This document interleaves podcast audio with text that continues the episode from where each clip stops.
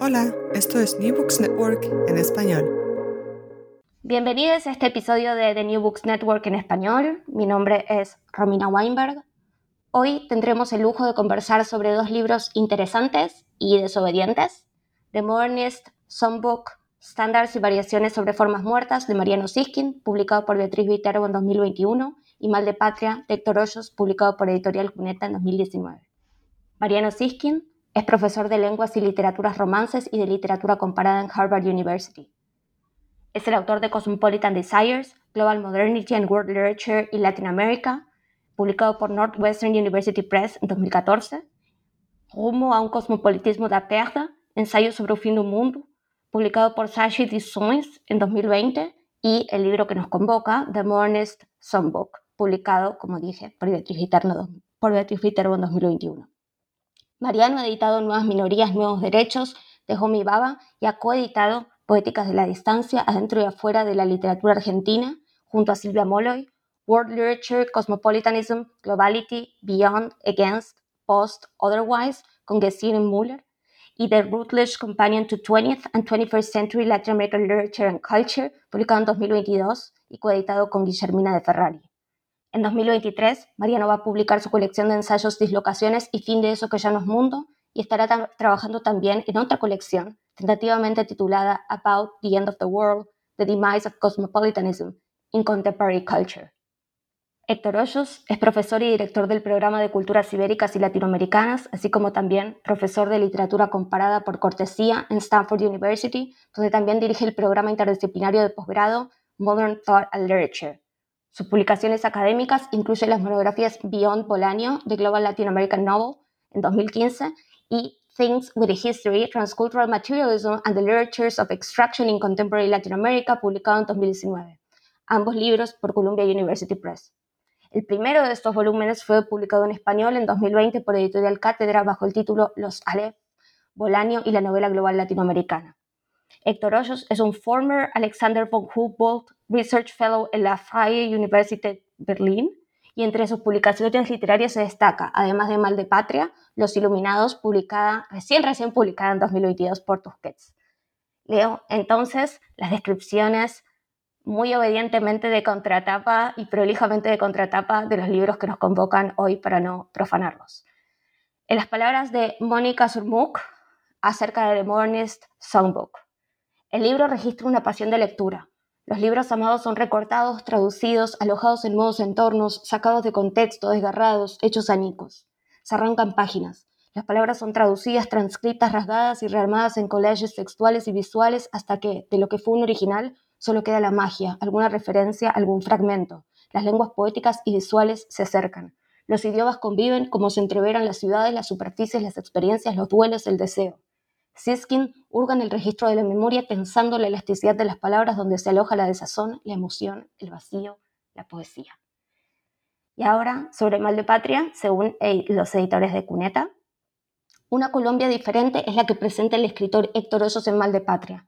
En los siete cuentos que componen la publicación, Hoyos se aleja del estereotipo latinoamericano que ronda a dicho país y lo observa a la distancia, pero a una proximidad que genera una emoción tan fuerte como inevitable como lo es la nostalgia.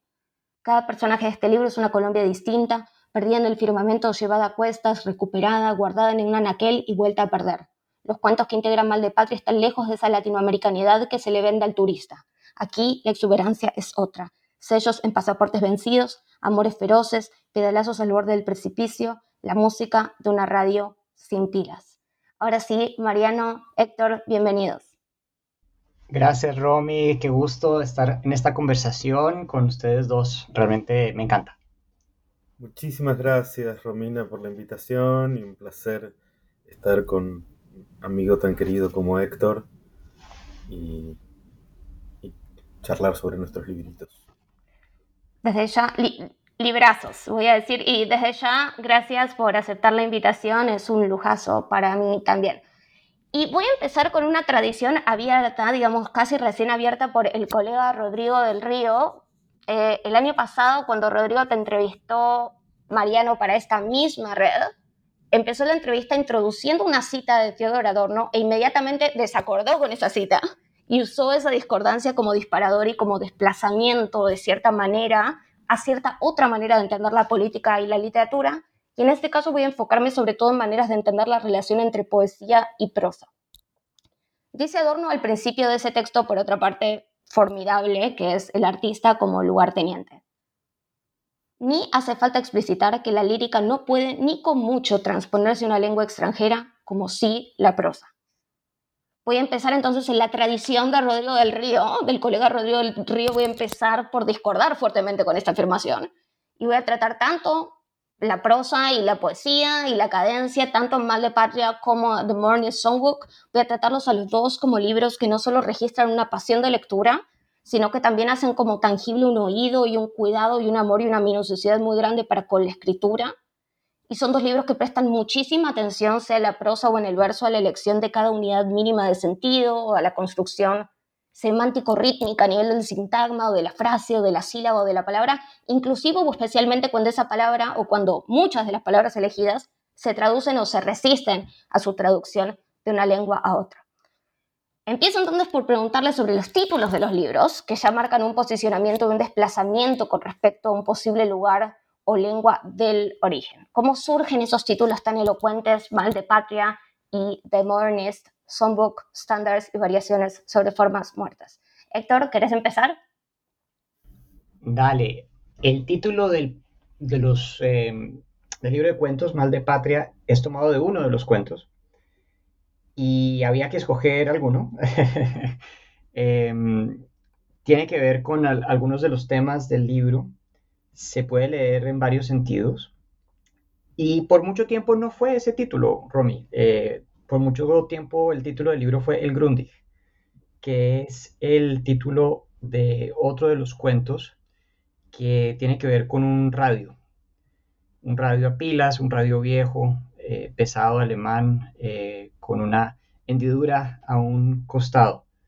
Em, y creo que, a, propósito de la cita que traes de Adorno, hablaría quizá del no título, de ese título fantasma de Mal de Patria, que es el Grundig, porque el objeto radio hace música y, algo más, ¿no? Como que estorba, eh, a la manera de, de los viejos armatostes. Y algo de ese de ese estorbar eh, me interesaba y de pronto por ahí empecé a, jugar. Eh, digo también, empezando, y no sé si esta sea la experiencia de, Mariano, que en tanto profesional en los estudios literarios, por decirlo de alguna manera, en tanto persona que trabaja con libros, con libros de otros, que lee y relee, ¿no? Ese es como el oficio, así me gano la vida. Por eso mismo me cuesta tener una relación consciente con mi propia escritura, eh, digamos de ficción, ¿no?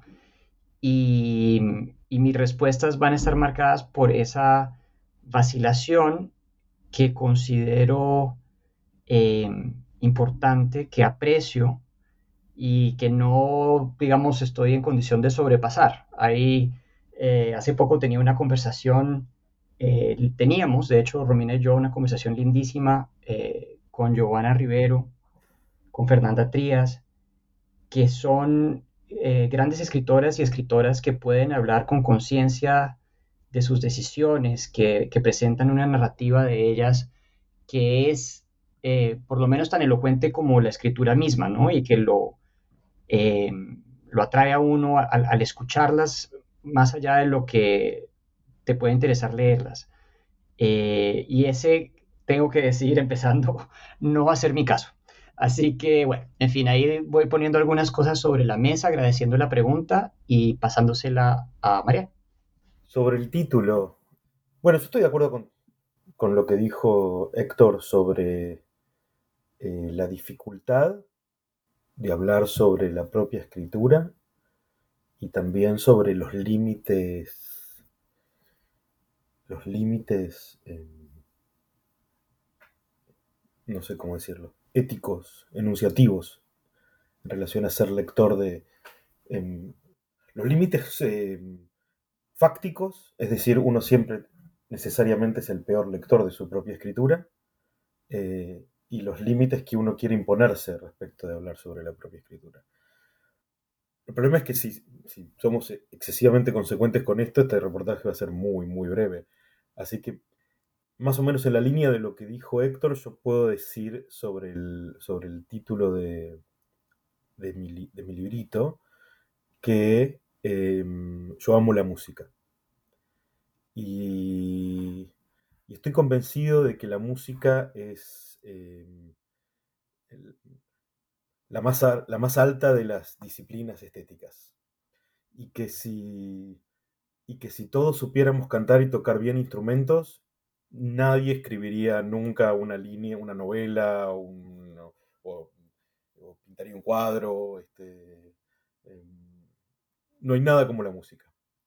Y entonces, eh, em, el librito, y bueno, desde el título, es un intento de, de, de instalarme en el, lugar del, amor, del amor por la música. Eh, y la idea del, songbook es algo que me, gusta mucho, de la tradición, la tradición eh, de, la, música popular eh, norteamericana de los 20 los 40, 50, digamos, la idea de de, la construcción de un canon con standards que después este, em, son reinterpretados. Reinterpretados en un sentido, en un sentido que, en muchos sentidos. Reinterpretados eh, porque son apropiados, reinterpretados porque son efectivamente cantados y tocados este, em, otra vez. Em, y, como, y como el proyecto de mi librito era justamente un proyecto de, reescritura, de traducción y reescritura de, poemas que amo y que, em, y que, y que quería volver a tocar, es decir, reinterpretar. Em, porque también eso es lo que más me interesa de la poesía, ¿no? La música. Em, bueno, ahí está lo de Songbook y está sobre la idea de, los estándares y las variaciones. Y las formas muertas es para una conversación más larga, pero para decirlo muy rápidamente, eh, algo que me interesa mucho y que me resulta muy, em, em, por mi temperamento muy propio e íntimo, es la noción del duelo.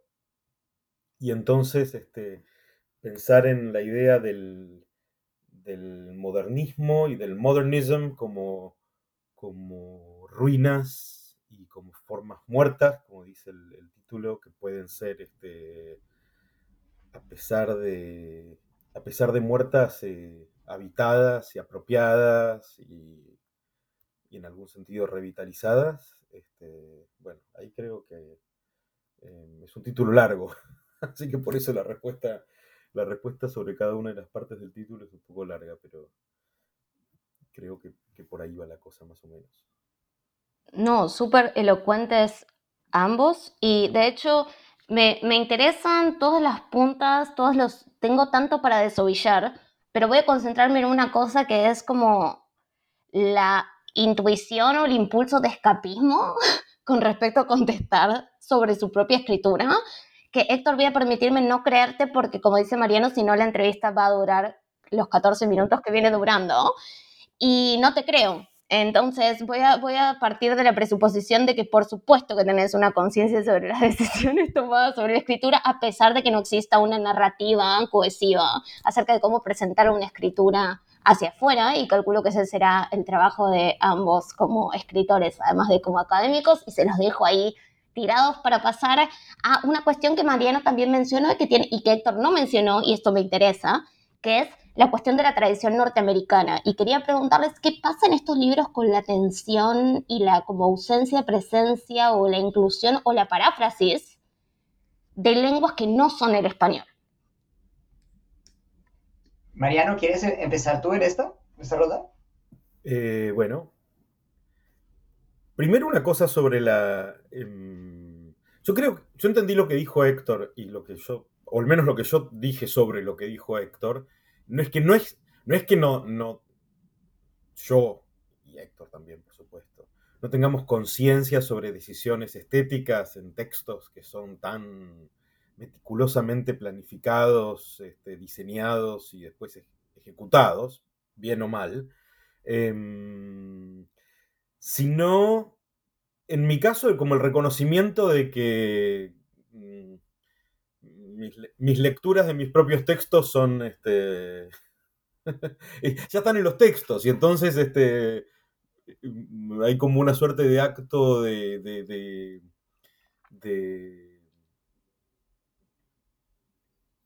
no de silenciamiento, sino de, de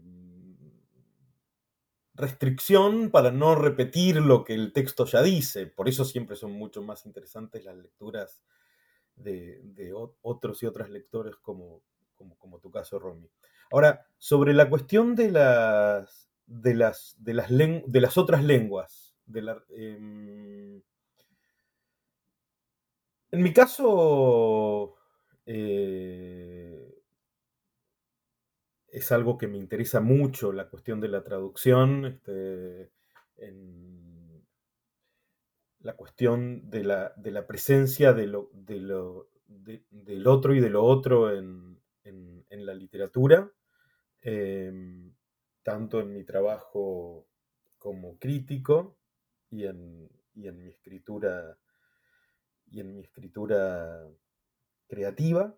Este, y, me interesa también la exploración de las lenguas que no, que no conozco, que no manejo y que entonces adquieren en, en un librito como el mío una presencia pictórica, en el caso, por ejemplo, en el caso del cantonés, que aparece este, como ideogramas este, que, dicen, dicen cosas, pero que yo tuve que apoyarme en, una amiga para que me para que me para que me asesorara cómo decir lo que quería decir en, cantonés. Eh, en el caso del inglés, eh, tiene mucho que ver con, con las condiciones de escritura de este librito que está escrito acá en Estados Unidos, en, este lugar donde vivo, en, Cambridge, en Massachusetts, este, un lugar que además tiene tanto que ver con, muchos de los escritores y escritoras este, con, los, con los que a quienes reescribo y traduzco, eh, y entonces este, creo que no es... Em, quiero pensar que en... Esto no sé, esto es una hipótesis sobre, sobre mi librito. Quiero pensar que hay una, una suerte de determinación sobre las decisiones que, tomé en este proyecto que tienen que ver con, el lugar donde fue escrito, donde lo escribí. No sé por qué hablo en voz pasiva. Em, eh, y entonces, y entonces este, que, si, que si no viviera en, en donde vivo, si no hubiese escrito el librito donde lo escribí, y espero que eso pase en algún momento no muy lejano, este, em, las determinaciones eh, sobre, sobre, lo que, sobre qué proyectos escribir estarían también, este, estarían también presentes en, la relación con ese, con ese lugar en el cual, este, en el cual escribo. Entonces, si, me mudara a Buenos Aires, em, eh, y dejara de vivir en, Estados Unidos, eh, tendría la, la, esperanza de que esa, de que, de que escribir en otro lugar eh, produjera otro tipo de proyectos. Este es el proyecto que, que me salió en función de, de haberlo escrito donde lo escribí. En relación con el inglés, ¿no? Claro. Aquí eh, aprovecho para contarles que eh, me alejé de la pantalla del computador y me senté en un sofá y es genial porque me siento como si estuviéramos conversando frente a frente con, con Romy y con Mariano. Eh, sí, retomando algo que decías, Mariano, al propósito de la primera pregunta, ¿no? Eh, de, esto de, los títulos y del lugar de enunciación eh, que compartimos Mariano y yo como académicos escritores. Creo que la reticencia tiene que ver con que hay, hay un punto ciego aquí, que es la explicación. Porque yo creo que Mariano, o sea, a mí me parecería genial oírlo a Mariano explicando Modernist Songbook, pero al mismo tiempo no quisiera oírlo nunca explicando Modernist Songbook, porque su explicación siempre sería parcial, pero le daría yo demasiado peso.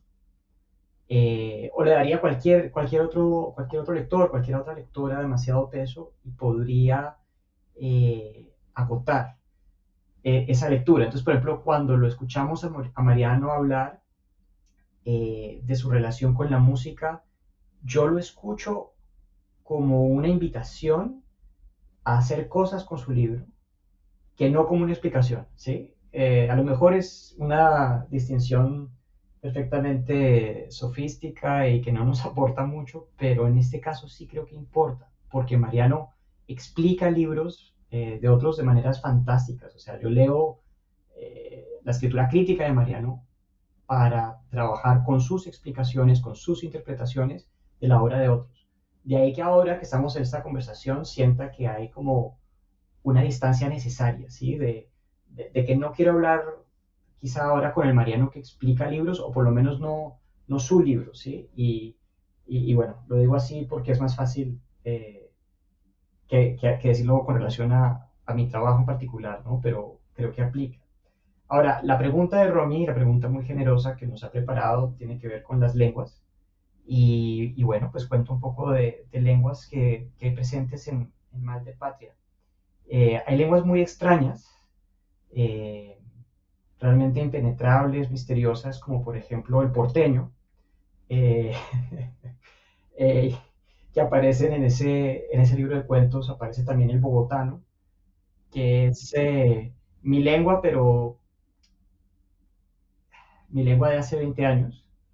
Yo vivo en Estados Unidos desde el 2003, creo que Mariano desde el 2001, si no estoy mal. Eh, así que me puedo imaginar que, el porteño de Mariano y, el, cachaco mío, pues eh, quizá están incólumes, pero también esas lenguas han seguido evolucionando en, en sus territorios primarios y de maneras que, que quizá no estén acompasadas del todo con, con, la que podamos hablar él en Cambridge y yo en Palo Alto.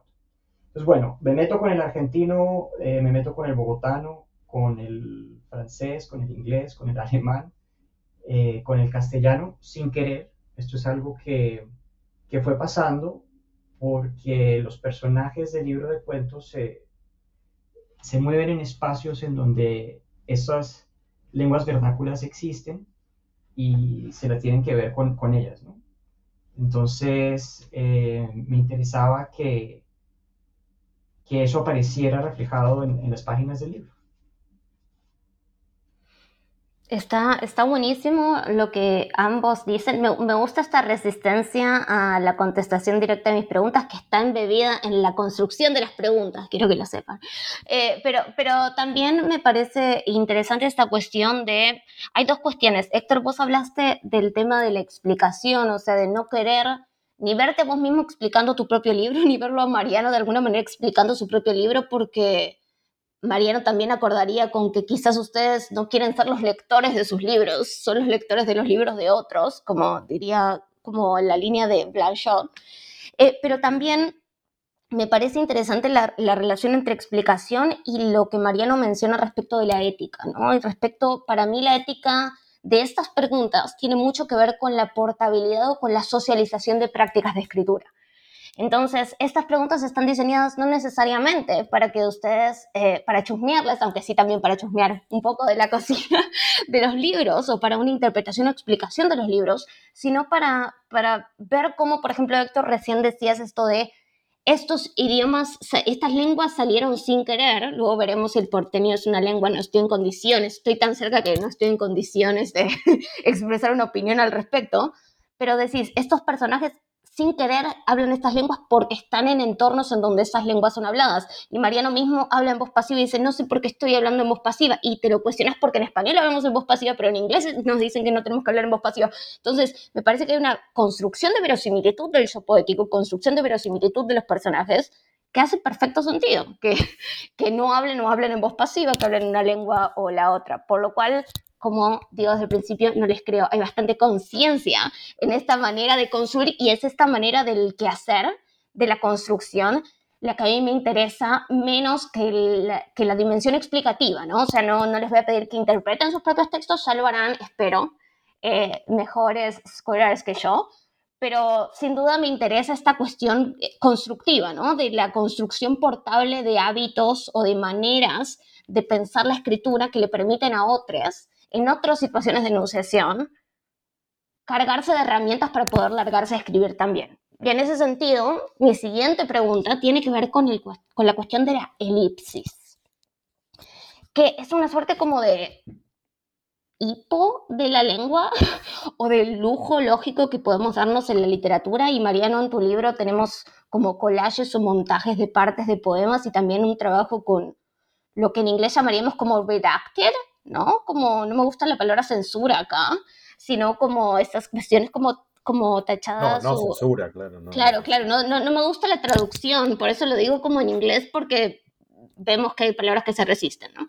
Em, sino que es, eh, por ejemplo, en, en, esta variación que tenemos de nadie, ni siquiera la lluvia tiene manos tan chiquitas, y podemos hablar de los, del uso de los diminutivos también, hay un trabajo como con la ostensión o la ostentación del ocultamiento de una parte del texto. Y Héctor, en Mal de Patria tenemos mucho juego con aquello que evitas sistemáticamente en el discurso académico, que es el famoso y nunca bien ponderado non sequitur. eh, tenemos como diálogos entre personajes en donde nos están hablando de la manera en que niños aprenden a leer en Colombia y de pronto un personaje se pone a contar autos rojos, ¿no? Entonces hay una producción de un efecto de ruptura en la cadena lógica de los acontecimientos que no se permitiría en un discurso académico y que sí tiene un lugar y un lugar particular en este, este texto literario. Y quería preguntarles a, ambos cómo, cómo, cómo ven desde el punto de vista constructivo, no necesariamente interpretativo, estas decisiones de elipsis. Dale, Héctor. pues, sabes que algo que estaba pensando Robin Mariano es imaginándome las, las personas que, que, escuchen esto. Eh, ahora en 2022 y quién sabe si, si, nos acompaña la suerte en 2032 y 42. Eh, y y si han, han leído los libros, ¿no? Eh, que ojalá, ojalá, o sea, a mí me parece, eh, Modern Songbook, me parece súper chévere que la gente lo lea, eh, que se meta en problemas de copyright, que le cuestionen su sampleo, que lo pongan al lado de un disco de Spinetta encima de una mesa y pongan una foto en Instagram. O sea, yo, yo sí que quiero que, que, que eso pase y, bueno, obviamente también con, con más de patria. Yo creo que uno escribe por más de que haya esa reticencia a, construir una cierta narrativa, eh, a ser escritor, por lo menos en mi caso, esa narrativa de, esa condición, ¿no? la condición de ser escritor, yo, creo que eso lo, lo, resisto, aunque escribo pues, una novela, un libro de cuentos, otras cosas, em, pues sí hay una voluntad de compartir y, de que otras personas lean. Entonces, digo eso para volver a la pregunta de la elipsis, invitándolo también a, Mariano si tiene el Modern Songbook enfrente si podemos pensar como en, ejemplos, ¿no? En, cosas que podríamos eh, leer. Así que voy a leer algo. Em, esto es del primer cuento de Mal de Patria, que se llama La Última Etapa. El personaje principal es un ciclista colombiano que es contratado por un equipo eh, de ciclismo español, lo cual le cambia la vida, y se lo llevan a él y a su joven esposa embarazada a vivir cerca de Madrid. A la niña le pusieron Isabel por Isabel la Católica. El equipo había contratado un profesor que les daba clases particulares a los ciclistas latinoamericanos y a sus esposas cuando no habían terminado el bachillerato. En España se le llamaba bachillerato a los últimos dos años de este. A los primeros se les llamaba ESO o Educación Superior Obligatoria, años que ellos tampoco habían cursado hasta que una firma y un sello dijeron que sí lo habían hecho. Arrancaron sus primeros y últimos dos años de bachillerato y al cabo de unos meses ya los habían concluido un ciclo de castellano, filosofía y dibujo técnico, otro ciclo de castellano, historia, biología y principios de la computación. Les tomó mucho esmero aprenderse tantos nombres, aunque se les facilitaba cuando les daban risa, como Alfonso X el Sabio, Felipe I el Hermoso, Juana la Loca o el Generalísimo. Por otra parte, les daba dolores de cabeza aprenderse conceptos como Estado, Derecho y Democracia, o bien aparato digestivo, mitocondria y fototropismo.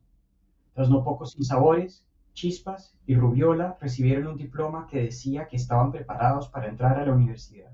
A la universidad, Chispas, a quien la prensa española empezaba a llamar el loro, se puso a entrenar con más ahínco que nunca. Y bueno, paro de, leer ahí, eh, pero tu pregunta, Romy, que por cierto, las preguntas eh, las estamos escuchando Mariano y yo por primera vez, ¿no? Eh, no, no son respuestas preparadas para nada. Em, tu pregunta me hizo pensar en este pasaje del libro, en donde, pues efectivamente hay, hay varias elipsis. Buenísimo. Me encanta. El libro de Héctor es genial. Lo único malo que tiene el libro de Héctor es que es que aparece la cancha de boca. Este, el gran, gran error gran agujero negro del libro de Héctor. Todo lo demás es absolutamente fantástico. El Solar Anus del libro de Héctor. Tal cual, como su artículo sobre Bolaño. Ay, ay, ay, ay, esto de hablar entre conocidos es terrible. Ya sé, pero yo confío en el, el editor, la editora, le editore de New Network nos va a hacer el favor de de cortar donde haya que cortar, pero también yo bancaría... Si cortan, la, parte de, la parte donde yo critico la presencia de la cancha de Boca en el libro de Héctor, este, renuncio al... claro, no das tu consentimiento, pero igual pienso, pienso que así como dice Héctor que está bueno tirar sogas y anzuelos para generar lectores, ahí también hay quienes, hay lectores que buscan estas pistas, Pero María, no estabas diciendo. Eh, no, no sé qué estaba diciendo. Em, yo, sobre la, sobre la elipsis, me parece una pregunta, todas tus preguntas, Romy, son brillantes. Este, em, em, yo lo pensaría, en, el caso de mi librito, más como, más que elipsis, el problema del, o sea, en relación a los collages que hice para para, para tratar de revivir estas formas muertas modernistas em, como, la, como prácticas del fragmento, es decir, como, como funcionamos los lectores, em, eh, que tenemos... Eh, y vuelvo a la cuestión del amor. Antes hablaba del amor de la música y el amor por la literatura, este, eh, recordamos lo que amamos, de los libros que amamos. Este, y necesariamente esos recuerdos son, son fragmentarios. Y tienen, y tienen zonas ciegas. Este, y entonces este, hay, hay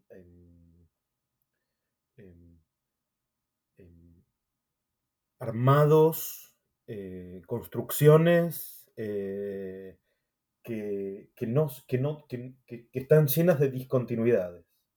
¿no? Entonces eso, eso para mí, una cosa que dijo Héctor, que, con la que me identifiqué parcialmente, fue que dijo que le cuesta pensarse como escritor. ¿Digo bien? ¿Dijiste eso?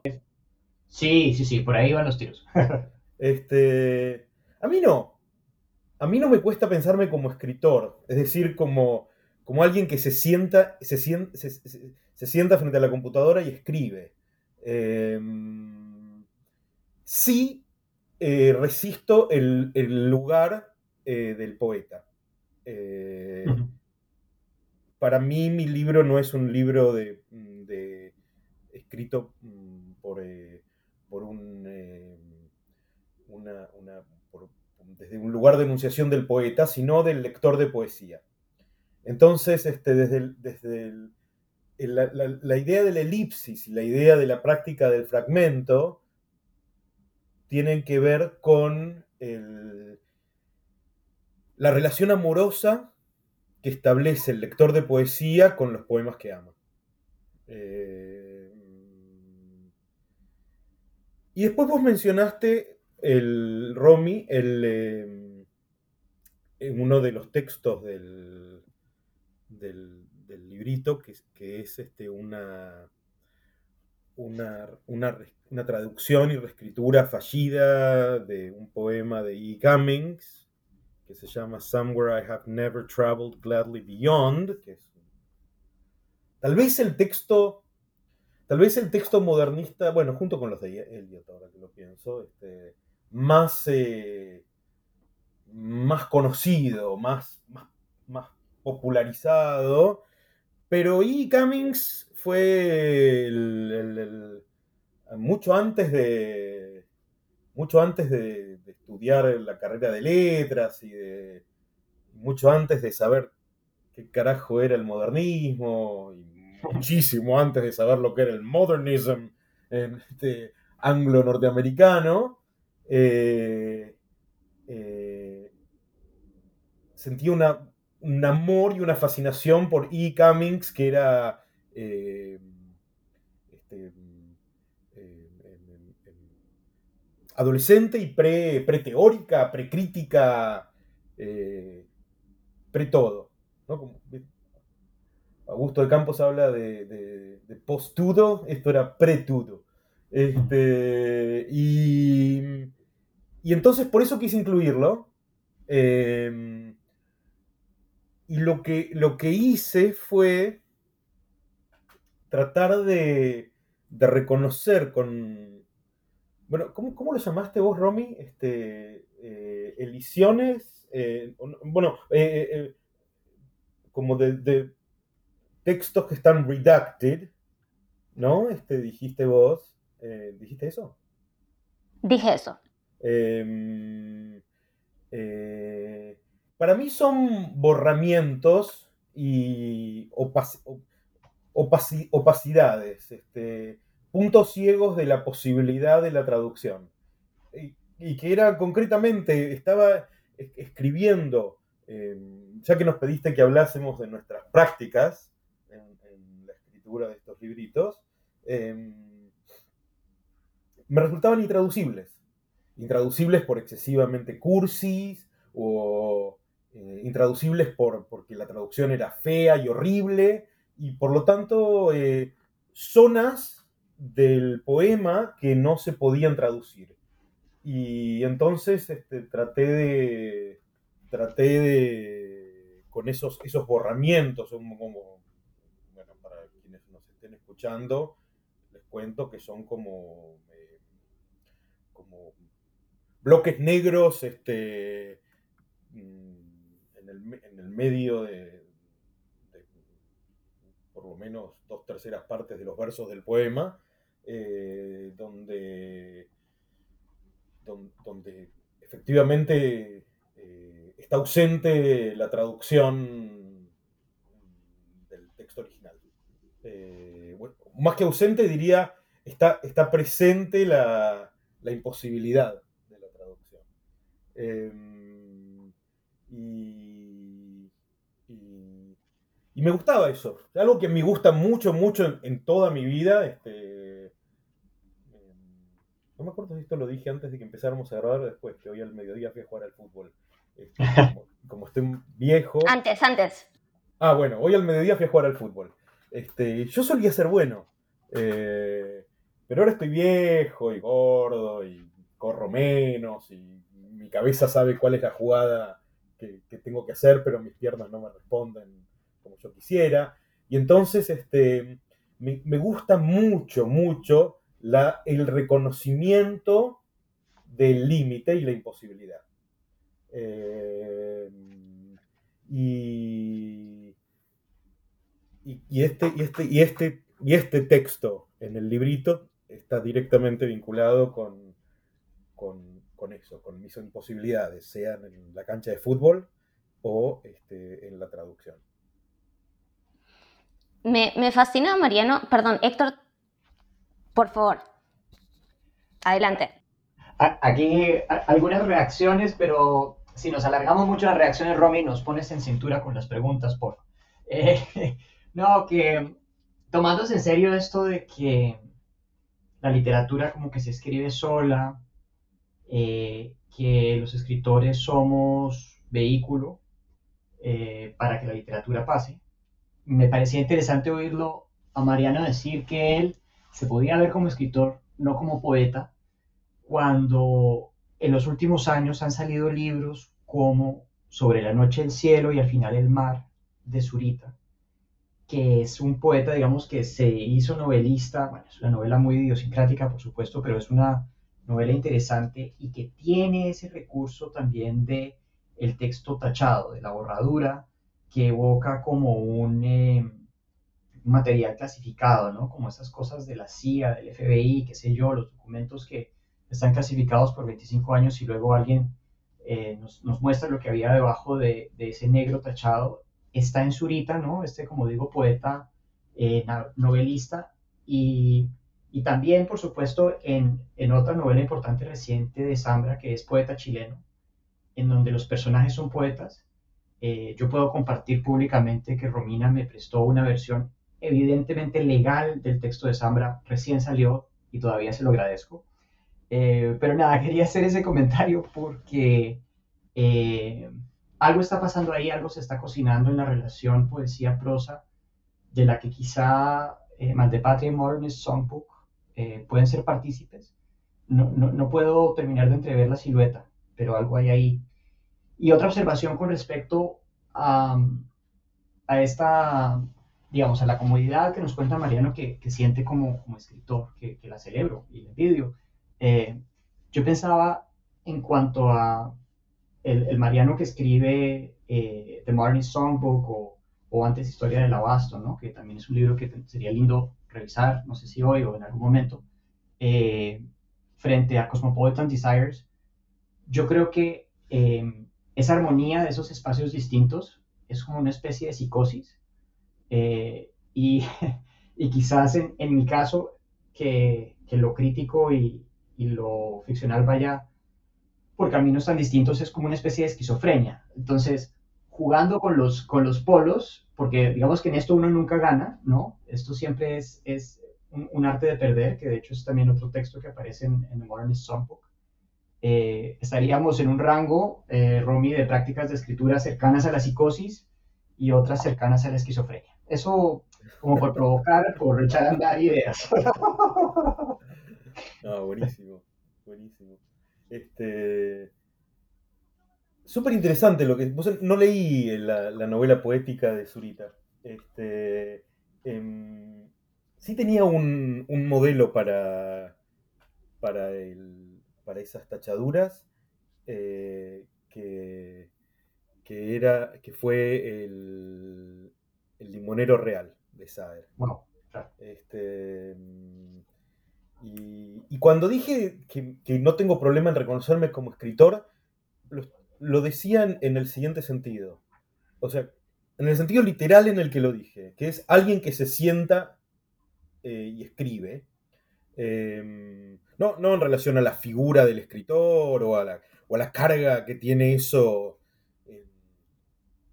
en, nuestros países, eh, sino a la, a, la, a la, idea de pensar la escritura. Estoy totalmente de acuerdo con lo que dijiste cuando planteaste la cuestión em, em, psicótica y esquizofrénica en la relación entre la crítica y la, y la, escritura creativa, este, em, para subrayar justamente las, que, la, que la única continuidad posible, por lo menos la única continuidad posible que yo ahora quiero este, subrayar, es la materialidad, y Héctor tiene unos textos críticos hermosos sobre la materialidad de la escritura, este, la materialidad del acto de escribir, ¿no? Escribir crítica y escribir este, eh, eh, em, libros como Mal, de Patria o como The Modern Songbook tienen en común con la escritura crítica la escritura. Este, em, y, un montón de discontinuidades este, que, sobre los que no vamos a hablar. No, pero, pero me interesa esto así como, como dirían los jóvenes, troleando la, conversación, pero me interesa un montón esto porque Héctor, vos decís esto de somos vehículos para que la escritura pase. Y yo digo, ¿dirías lo mismo de tu trabajo crítico? Y yo concordaría ética y conceptualmente con Mariano en que la escritura es la escritura y el, problema de la metáfora del vehículo es que un poco perpetúa, nos perpetúa la imagen de la escritura como una habitación, como un ser habitado por una suerte de musa que nos dice lo que tenemos que escribir y luego nosotros como nuestro cuerpo lo transporta. Y a mí me interesa quedarnos en ese momento del transporte un poco y de pensar, bueno, ¿qué, qué está en juego corporalmente, materialmente, como decía Mariano, en esta cuestión de sentarse y, escribir. Y por supuesto, para mí estos libros son una, una suerte de, para mí, muy buena y razonable justificación para charlar sobre la escritura y justamente para charlar sobre la continuidad. Eh, sobre la escritura. Luego, sí, sí, Héctor, para, para aquellos eh, oyentes que les interese la relación entre psicosis y esquizofrenia, hay un canal de New Books Network sobre psicología y para los que les interese eso en sentido filosófico y de Lesiano, también hay un canal de filosofía. Pero en, pero en términos, sin, sin, patologizarlos a ustedes, me gustaría pensar justamente ahora que Mariano... Patologice, no voy a, no voy a patología. Yo, no voy a hacer, no, no, voy a hacer, yo todavía tengo que tener un trabajo en el ámbito académico, así que no voy a patologizar a nadie. Eh, pero pero lo, que, lo que sí quería preguntarles es esto, ya que Mariano lo trae, es esta cuestión de la materialidad, digamos.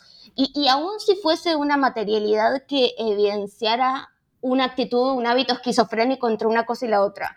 ¿Qué significa materialmente para ustedes sentarse y escribir? O sea, ¿qué hábitos involucra? ¿Qué lugares ocupa la escritura? ¿O qué escrituras ocupan lugares y tiempos físicos y materiales en, sus vidas? Soy un desastre, así que lo voy a dejar a Héctor. Eh, a ver, conecto con lo de, vehicular, ¿no?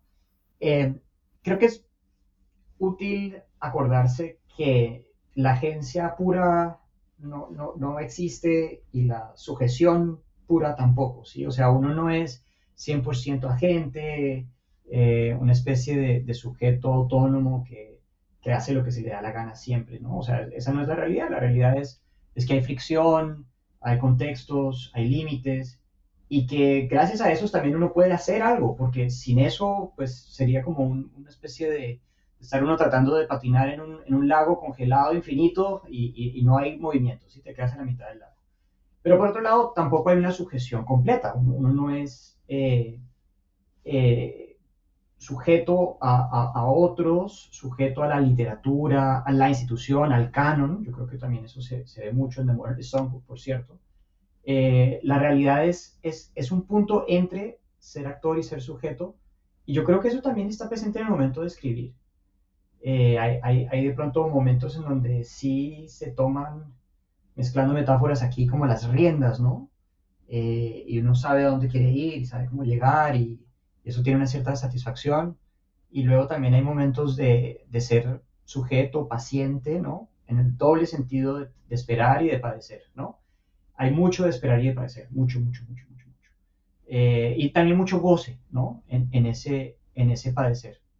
Em, en, lo más eh, concreto, em, podría compartir que, que yo vine a hacer las paces hace relativamente poco con tener eh, plumas eh, lindas o, o, estilográficos o, bolígrafos o virome, como se le llama en porteño, aparece ese idioma también, em, que, es, que fueran, digamos, eh, objetos estéticamente agradables, costosos.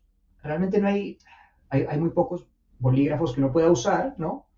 Que son verdaderamente costosos. ¿sí? Hay, hay, cosas, claro, costosísimas, pero eso ya no es algo que puedas usar, ¿sí?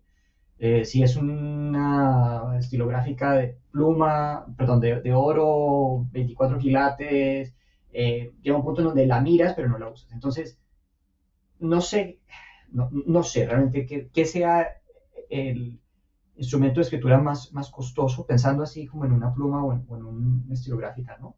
Que uno pueda usar. Y hace muy poco hice las paces con eso. Me parecía, eh, no sé, yo quería escribir y muchas veces escribo con lo primero que, me venga a la mano, eh, con un lápiz. Me gustan los lápices mordidos, me gusta tajar lápices, eh, con borradores sucios que hay que, que pelar un poco para poderlos usar. Me gustaba un esfero, así se le llama en Bogotá, que se llamaba kilométrico, que era un esfero de plástico, como con dos piezas que uno podía desarmar y, y en la punta del kilométrico, eh, que era una puntita de plástico con palillos, ¿no? Mondadientes, eh, un alfiler y un eh, papel doblado como en cuatro, uno podía hacer unos dardos que eran una maravilla y que eran unos dardos feroces, que, que realmente se clavaban en, cualquier superficie. O sea, por supuesto que allá se construye con ladrillo, entonces no se clavaban en el ladrillo, pero aquí que se construye todo como con este, estas paredes falsas de drywall, ¿no? Eh, penetrarían instantáneamente, ¿no? Entonces... Me encanta em, porque con estas referencias a los, a los a, la materialidad y los útiles escolares estás entrando en el terreno de los iluminados.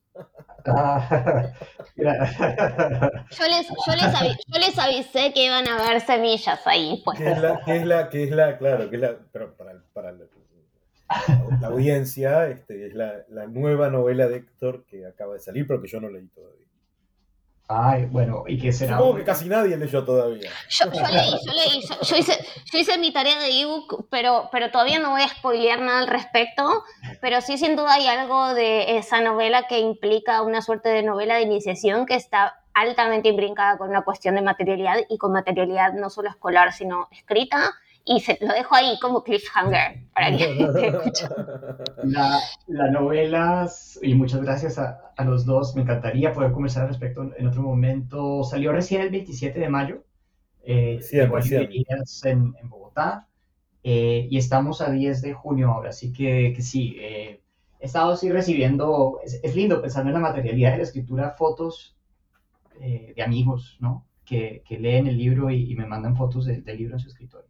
Pero bueno, volviendo a, esto que decía de, hacer las paces con, con tener una pluma bonita, eh, pues eh, trato de escribir con distintos instrumentos de escritura eh, y, y, y, hacer lo que, lo que me piden, ¿no? Porque también es, es harto, ¿no? Aburrirse uno, perdón, pelearse uno con, con las viromes. Eh, eh, mejor dejarse, mejor, mejor perder, ¿no? Entonces, si, si la Verome lo que, lo que quiere es eh, escribir mucho en parrafadas, pues hacerle caso, y si el computador lo que quiere es compañía, bueno, también, eh, en ese sentido sí me, me pliego a, a, lo que me piden los instrumentos de escritura. Yo, eh, sobre la, tu pregunta, Romy, sobre la cuestión de las, los hábitos de escritura, preferiría no hablar en, en, términos generales porque mis hábitos de escritura son, siguen siendo, después de tantos años, malísimos. O sea, este, y, y, y, cada noche antes de irme a dormir me reprocho mi falta de, mi falta de orden y de, y de, rigor y de, y de, sistematicidad y de... Este, así que prefiero, prefiero tomar tu pregunta para, para hablar de, de la escritura, de la materialidad de la escritura del Modern Songbook. Este, por, que, empezó como justamente como una, exactamente en los términos en los que estábamos, en los que estábamos refiriendo a la escritura como el acto de sentarse a escribir, o al escritor como aquel que se sienta a, escribir. Eh, estaba pasando por un momento malísimo, malísimo de mi vida, que me sentía horrible, en parte porque eh, por, el trabajo administrativo de la universidad me había tocado ser chair de mi departamento, en parte por otras cosas de mi vida, y entonces este, em, mm, necesitaba reconectarme con, vuelvo, vuelvo al amor, a, a objetos amados, y entonces, este, em, em, volver a, volver a, en, la, materialidad de la práctica, a recordar por qué había eh, decidido dedicarme a, la literatura, este, ya que todo lo que tenía que ver con la cotidianidad de mis días este, era totalmente burocrático y no tenía nada que ver con la literatura. Y entonces me sentaba eh, todas las noches, eh, como a las 11 de la noche, después de que mis, hijos se habían ido a dormir y, me sentaba media hora con, poemas de Eliot a traducirlos. Solamente por el hecho de, traducir. Entonces, eh, durante como seis meses u ocho meses, este, media hora, y, a lo mejor no hacía nada más que más que releer lo que había traducido la noche anterior y, a lo mejor cambiar una coma de lugar y, cambiar una, palabra por otra. Este, eh, y, después de, seis u ocho meses de, hacer esto todas las noches, este, casi, casi de manera terapéutica, eh,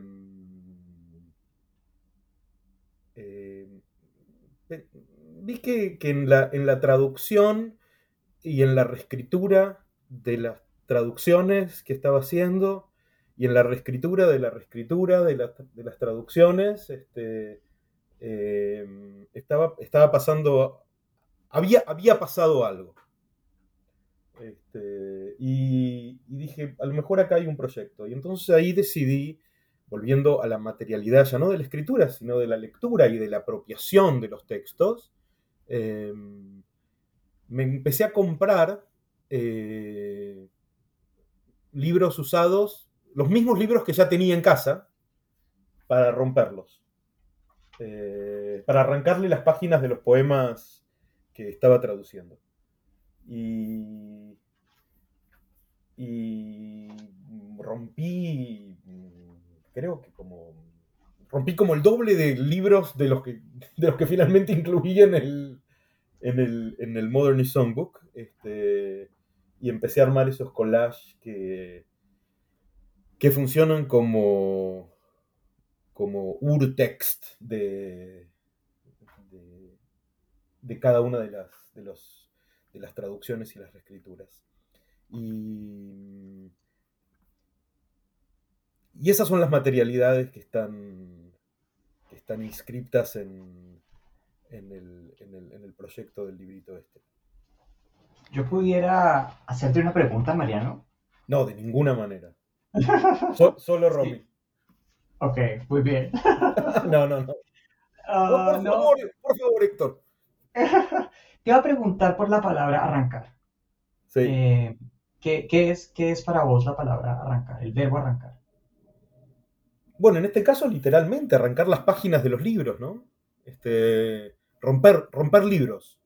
Em, eh, donde cada una de las, de las páginas que rompía, porque en algunos casos arrancaba de cuajo la, la página completa, y en otros casos, con, citándote a vos, con una virome, este, marcaba los bordes de los versos o de, los, o de las estrofas este, que, quería de los que quería apropiarme este, hasta que hasta que saliera el fragmento de la página del medio de la página como un troquelado. Em, y, y la idea esa de arrancar, de arrancar poemas de los libros como una forma, eh, perdón, me estoy repitiendo un poco, pero como una forma del amor por, eh, de un amor, de un amor, eh, de un amor este, extremo, que tal vez es lo que caracteriza nuestras relaciones con la literatura, por los textos, por los textos que quería, de los que quería apropiarme en, el acto de, traducirlos y, de reescribirlos. Este, em, pero también como un amor, el amor como una forma de la desacralización, eh, de, la, pureza y la, y, la entereza del libro y de la página y de la hoja, ¿no? Este, Me interesa, Mariano, ahí eh, cortarte lacanianamente, porque ahí estamos entrando. Esta, esta fue una de esas cuestiones que yo no quería preguntar, porque en el, en el libro de Mariano, pero me interesa esta pregunta porque surge naturalmente de tu libro, que es esta cuestión de que eh, en el, hay un postscriptum en el libro de Mariano, donde Mariano cuenta este proceso de elaboración en algo que Cristina Rivera Garza llamaría momento de escritura desapropiativa, donde Mariano nos comparte como cuáles son las ediciones que usó y qué hizo y cómo rompió los libros, pero no hay una explicación de por qué esos libros fueron, eh, fueron así como arrancados, ¿no? Entonces yo quería dejar, ese, quería dejar ese misterio y espero que quienes lean tu libro conserven también un sentido de sospecha sobre tu explicación sobre esa acción y generen sus propias eh, interpretaciones sobre qué es lo que pasa ahí con arrancar esos, esos, esos pedazos de libros. Pero me interesa así volver al amor, porque me parece, Mariano, que en tu discurso está ahí como un, en lo que en argentino, así como llamamos virome, llamamos bancarle los trapos al, amor, estar, estar ahí como, como, como realmente tratando de fomentar ese, sentimiento eh, amoroso. Quiero marcar que es la tercera aparición del fútbol en, en, nuestra conversación de hoy. Y, no, será la última, no será la última. tal vez, pero para, para mí es una cuestión de amor lingüístico esto. O sea, yo no tengo ninguna. He nacido en una familia de River Plate y por lo tanto, ah, ergo, ergo Zoom, eh, como no hay manera de salir de esa identidad, ¿no? Pero, pero bueno, eh, lo que quería preguntar tenía que ver muchísimo con el, con el amor, precisamente. Eh, porque, porque hay algo ahí del amor que me parece que aparece en cuestiones lúdicas, que me parece, Mariano, que vos estás más dispuesto a aceptar que Héctor, pero Héctor te voy a pulsar un poquito. Em, me muero preguntarte, Mariano, por la cuestión de, de, la rima, ¿no? Hay, aparece, hay bastantes rimas asonantes y consonantes y algunas rimas construidas en español e inglés. Y hay como un juego ahí y, y me parece interesante porque hay una tesis eh, bastante reciente, de, tesis doctoral bastante reciente de Ezequiel Seidenberg, que trabajó con, con George Gabriel George en NYU, y él es poeta y traductor, y él traduce un poema por día. Eso también se los recomiendo un montón. Si lo tienen en las redes sociales o lo pueden tener en las redes sociales, un poema por día. Hace muchos años se levanta y traduce un poema por día. Y es también un alumno y discípulo de Mirta Rosenberg que vos mencionás, Mariano, en tu libro también. Y en su tesis él analiza el rol del verso libre y de la ausencia de la rima o de, la fuga de la rima como doxa en la poesía contemporánea. Y a mí me pareció que había algo interesante como de incomodidad y coraje y amor por, ciertas tradiciones y, algo lúdico y multilingüe en el, uso de, de, las rimas entre el español y el inglés. Y tengo algunos ejemplos, pero no sé si, si querés hablar de eso. Y Héctor, te voy a punzar un poquito acá y te voy a hacer la pregunta hectorística de What's in a name? Y quería preguntarte por la elección y la sonoridad de los nombres, porque todo lo que quieras, pero para mí le estás pasando súper bien eligiendo los nombres de tus personajes y eligiendo nombres ingeniosos y sonoramente evocativos. Y entonces quería preguntarles por esa parte justamente del amor y de la diversión y lo lúdico en, esta, en estas construcciones. Héctor, el, amor, el amor y el nombre. Ay, qué bonito título, El amor y el nombre. usémoslo, usémoslo. a ver, lo lúdico, eh, claro, siempre. em, como una imposición, como un deber. El deber de la travesura.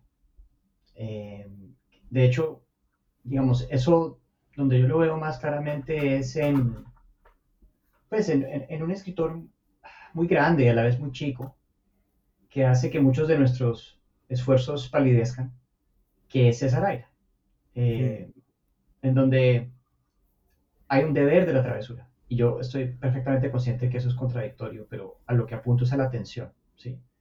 Eh, el juego como imperativo, eh, no sé, a lo mejor esto se conecta con otras, otros avatares del goce que, han aparecido en esta conversación. Eh, en los nombres, claro, tenemos un... Eh, eh, ahora, ahora, hace un momento estaba leyendo de, un personaje que se llama Rubiola, como la enfermedad, y le dicen Ruby o Doña Ruby, y de su marido que le dicen el loro o le perroquet, y hay apodo sobre el apodo eso es una delicia, ¿no? Sobre todo porque los nombres son ese tipo de cosas que, se afianzan mucho a las personas, que, que a veces parece que la resumen.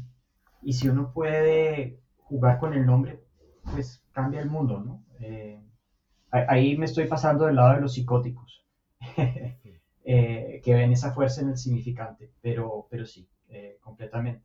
Y a propósito de fuerza del significante, permítanme que vuelva al verbo arrancar, porque yo creo que ustedes dos, en tanto porteños, no, no lo oyen, pero arrancar, eh, pero porque arrancar en, en Argentina es, es, irse, ¿sí?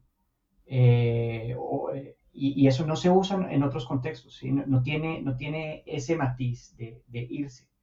que, que, hay como muy presente en, en, el español de la Argentina, eh, aparece, no sé, en, poesía de Juan Gelman, ¿no? Eh, tiene unos poemas en prosa de no debiera arrancarse la gente de su tierra o país, no a la fuerza, ¿no? Mm. Eh, y, mirando aquí el, diccionario de, Perdón, perdón, perdón, Héctor, hablando de enfermedad, Juan Gelman también tiene, y, de diminutivos, Juan Gelman tiene un poema que dice país o fiebre palito. ¿Qué hay ahí? No?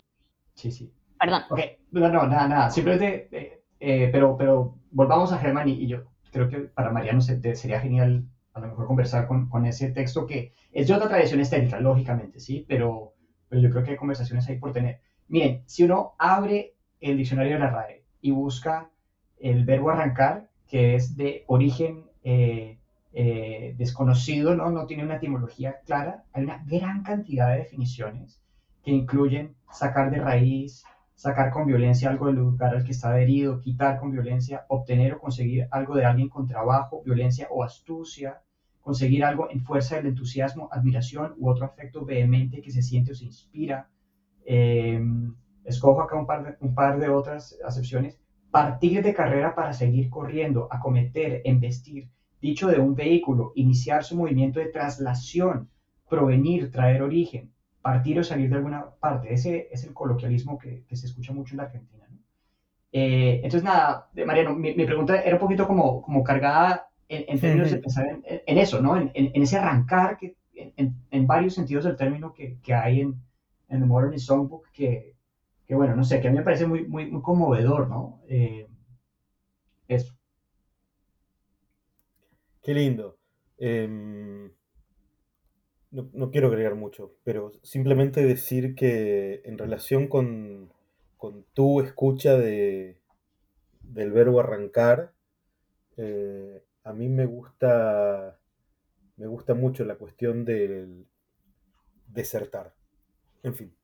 Em, Ezequiel Seidenberg es este un gran poeta, este, a quien conozco muy bien, este, me gusta mucho su poesía. De hecho, eh, la tesis que mencionó yo fui parte del comité de esa tesis, este, miembro externo de, su tesis de doctorado este, y es brillante. Em, Mariano, convencelo de que le edite como libro. Yo quise editarlo, pero él está como así. Sí, seguir, perdón. este. Em, Bueno, no sé qué más decir. Em, sobre la rima, sobre la rima y sobre, y sobre el... obviamente cuando dije que lo que más me gustaba de la poesía era la música, eh, eso está directamente ligado con el problema de la rima, con diferentes formas de la rima, diferentes maneras de entender la rima. Pero en términos más generales, lo que yo diría que me interesa muchísimo siempre en la literatura es, la forma como problema. Y obviamente la, rima, es un, la rima es un problema formal. Em, y, y eso, em, em, en, la manera en la que yo entiendo a los modernismos, eh, digamos, en, mi libro sería eh, desde, desde Darío hasta David Bowie, los Beatles y Johnny Mitchell, em, ese arco temporal y estético. Em, em, la rima es, es, es, fundamental como problema, no solamente como, como recurso poético sino como problema. Em, y, bueno, algo de eso hay, eh, pero, pero, perdón que insista, pero bastante ligado al amor, al amor y a la música. Este, em, eh, y, y como, como ves, estoy mm, te hablo de, esto que me preguntás este, como lector de poesía. Este, y como y como y como y como y como amante de la música este, y no como ninguna otra cosa. Eh, eso. Gracias a ambos. Me parece que está buenísimo esta cuestión de eh, que decís Mariano de que, o sea, Héctor habla como lector de Mariano, porque no puede ser lector de sí mismo, Mariano habla como lector de poesía, no puede ser lector de sí mismo como escritor, todo bien. Yo hablo como lector de ambos porque puedo y porque puedo darme ese lujo y, veo esta cuestión de, de esa tensión entre, bueno, como quizás no puedo hablar de eso, hay que sentarse y escribir para escribir, ¿no? Porque a veces si a uno lo ponen entre el espalda y la pared de tener que decir qué es lo que uno piensa sobre el proceso de la escritura es un poco eh, asfixiante y estoy haciendo esto a toda conciencia con perdón. Pero volviendo eh, a la cuestión de la espada y el papel quizás, Héctor, vos mencionaste esta cuestión de, los dardos y de las plumas en relación. Eh, te dejo una punta y les dejo una punta a quienes estén escuchando. Otra persona coleccionista de plumas, gente relacionada con QAnon, por favor vean el documental QA Into the Storm y el lugar que las plumas tienen en ese documental. Pero aparte de eso, volviendo a la cuestión de... Es tremendo. Eh, pero, pero no, Héctor, me parece súper interesante esta, eh, esta no metáfora, esta anécdota de las plumas usadas como dardos, porque me parece que sí figurativamente dice mucho sobre lo que vos pensás y ahora me muevo un poquito ahí en el terreno barroso entre lo teórico y lo literario, y no hace falta que lo relacionemos necesariamente con los iluminados o con Mal de Patria, ni con The Morning Songbook, sino que me muevo precisamente en el terreno barroso de la escritura como sentarse a escribir y, como sentarse a pensar también. Y pienso en qué lugar tiene, hemos tenido, Héctor, discusiones sobre qué lugar tiene la escritura y qué lugares tienen distintas modalidades de escrituras hoy socialmente. Y me parece que ahí hay un punto de diferencia entre ustedes dos fuerte y me gustaría pincharlos un poco y preguntarles qué, qué les parece, Mariano, porque también hablaste de desertar y me dejaste ahí como la bandeja servida para hablar un poquito de la relación entre exilio y errancia, pero por ahora solamente preguntarles sobre cuál, qué piensan que es la relación entre la escritura y el arma, la escritura y la incidencia política o no, o social o no de la escritura hoy. Y si pueden, de la, escritura específicamente literaria, quizás porque nos convocan esta conversación. Romy, ¿sabes qué me pasa? Que oigo las preguntas y empiezo a pensar muy despacito, muy despacito, muy despacito. Entonces se me ocurren después cosas eh, de las preguntas anteriores y dado que todo se puede editar, eh, no me voy a resistir a decir un par de cosas más sobre el sonido, ¿vale? Eh, que no sé si tengan que ver con la política, pero en The Modernist Songbook, Mariano se, el, libro de Mariano se agarra de un verso de, de, Paul Simon que, que, bueno, de pronto también eso es generacional. tampoco tenemos tantos años de diferencia, Mariano, como decías antes de empezar a grabar. que, que, a mí me, me, atrapa también, ¿no? Que es Kathy, I'm lost, I said, though I knew she was sleeping. I'm, I'm, I'm making an ¿no?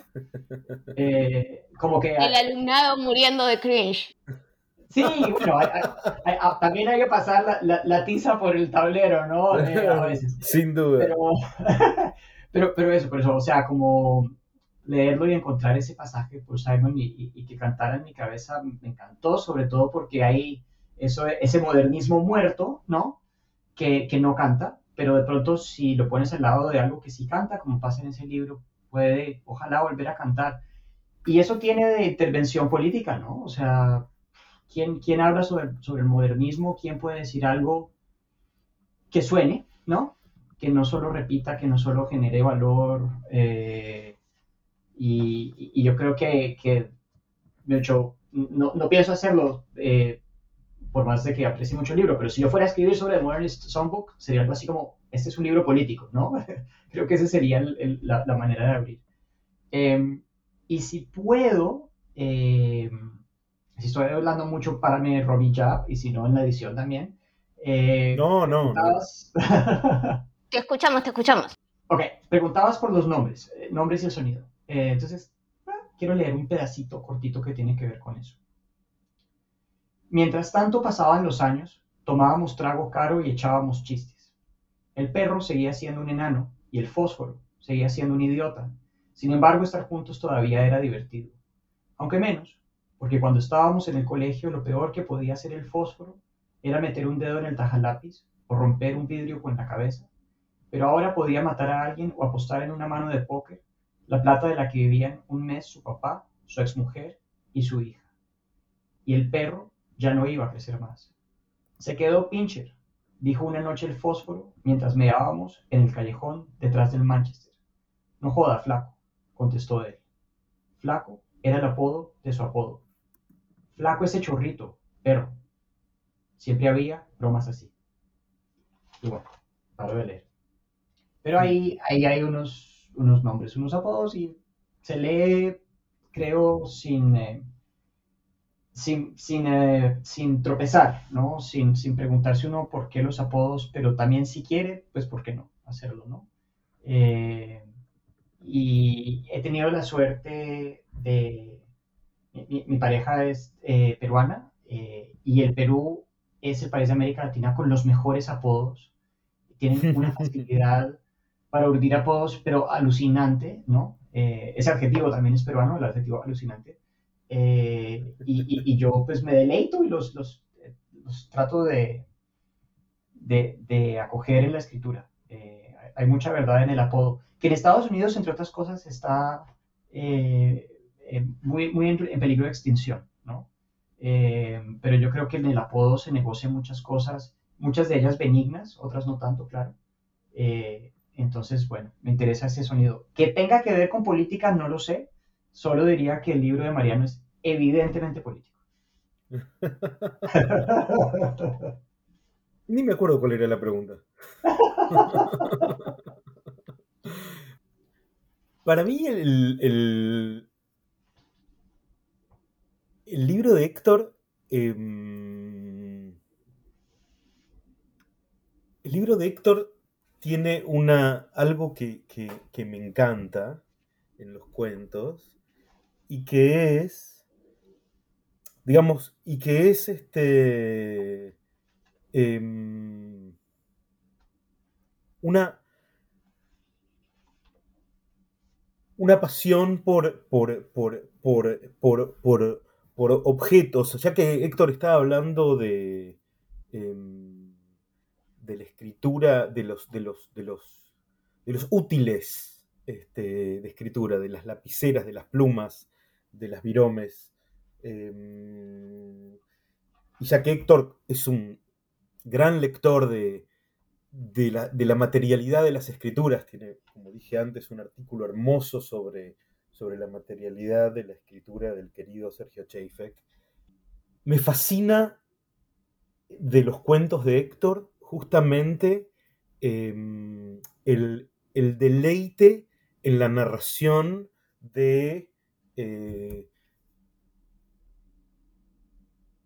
de los objetos.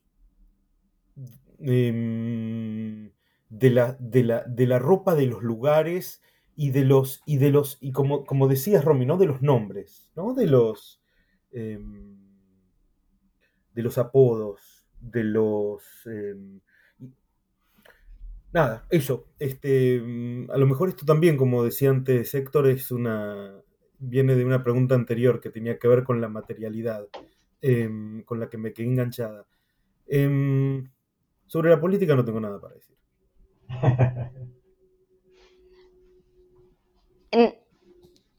No voy, no, no voy a intervenir en este momento de tensión sobre el tópico de la política, voy a decir que era un cuento de Sergio Chefek sobre cuatro amigos que como si fuesen un chiste, porque es como el teólogo, el músico, el escritor, el...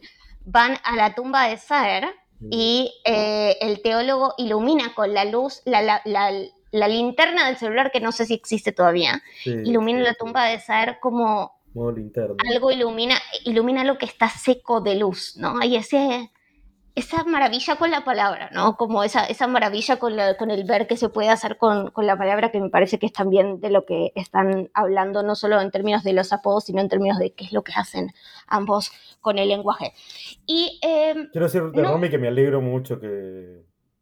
Bueno, yo, mencioné el texto hermoso de, de Héctor sobre, sobre Sergio Cheisek, este, y que vos ahora invoques modo linterna. Eh, porque, bueno, Sergio, Sergio era un gran, gran, gran amigo, además un gran escritor que murió hace, hace pocas semanas y, nada, este, mm, me, conmueve la, la presencia, el rastro de su, de su escritura, de la materialidad de su escritura este, en nuestra conversación. Y si me permiten también a propósito, y lo digo, digamos, con, con realmente todo el cariño y todo el respeto, eh, hay como un milagro cotidiano de la literatura y es que, por ejemplo, Sergio no ha muerto, ¿sí? Sergio sigue vivo. Mm. Eh, y, y, claro, es decir, eh, a nivel de las personas cercanas a él, las personas que tienen que hacer un duelo, por eso lo digo con respeto y cariño, ¿sí? claro, claro, claro. A los, muertos hay que enterrarlos, hay que hacer un duelo, en fin, o sea, eso es una dimensión biográfica y real. Pero habiendo dicho eso, es que vamos a seguir con Sergio Chefek, por lo menos con ese significante, ¿no? Eh, yo creo que mucho tiempo. El, el, libro de Mariano conversa con Sergio, el, el postscript del, del, libro de Mariano conversa con algunos postscripts de, de Sergio, pero también permítanme hacer una intervención sí política y es pensar en The Modern Songbook como una reescritura de que viva la música de Andrés Caicedo. Plantearlo así. Ah. ¿Y esto por qué no? ¿No? Eh, ya, y, Héctor, puedo preguntarte entonces, eh, eh, tengo dos cosas para preguntar. Una sería, y ahí ya me estoy yendo de, de guion y ustedes me, me reencausan, pero ahí me surgió una pregunta que es, ahí hay una diferencia y no quiero meterme demasiado en esta conversación porque, porque veo veo cuál es la predisposición de ambos lados, pero ahí me parece, y voy a dejarlo ahí sembrado, que hay una definición distinta de política, Héctor, que vos tenés y que, y que hay que ver si cuando vos decís que algo es político, Marielo lo entiende de la misma manera y yo te preguntaría también en términos de cómo definís la agencialidad de la literatura, si es que el texto de Mariano es político o se vuelve político en la medida en que lecturas como la tuya existan, como cómo es y qué, qué, qué implicaría ese gesto político, pero también me, me, gustaba mucho esta cuestión entre el duelo y la resurrección, ¿no? Porque Mariano, vos venís como insistiendo mucho en lo que a mí me parece una belleza total, o sea, y, que no es no está en el registro literario, pero yo lo he, dicho y lo repito que me parece una, de una belleza muy, muy grande, de un valor muy grande, el hablar del habitar el, el, el, duelo, ¿no? Y hablas al mismo tiempo de una ontología en la cual la resurrección es posible. Entonces ahí pienso como, bueno, ¿cuál es, cuál es la relación entre el duelo y la, y la resurrección? Y si quieren contestar lo de la política está bien, y si no, también está bien. No, no, no, resurrección no, ¿eh? eh para mí. Eh, lo que sí. Eh, no, no, no, eso, eso es. No, lo digo porque usaste la palabra, lo digo, lo digo porque usaste la palabra resurrección antes a propósito del modernismo, ¿no? La estoy sacando ahí de la galera. la palabra resurrección? No, creo que no, creo que, que, que bueno, tal vez sí, qué sé yo, tal vez, tal vez, tal vez la usé. Entonces, entonces voy a corregirme, voy a, volviendo a, la respuesta anterior, voy a tachar la palabra resurrección. Este, Esperemos la repetición del gol después, Mariano. no, claro, este, es demasiado cristiana para este buen chico judío. Este, em, no, yo creo que lo que sí es posible es este. es, em, es la aspiración a eh, habitar las ruinas, eh, a, estar con los muertos, no a revivirlos, o no a, no a,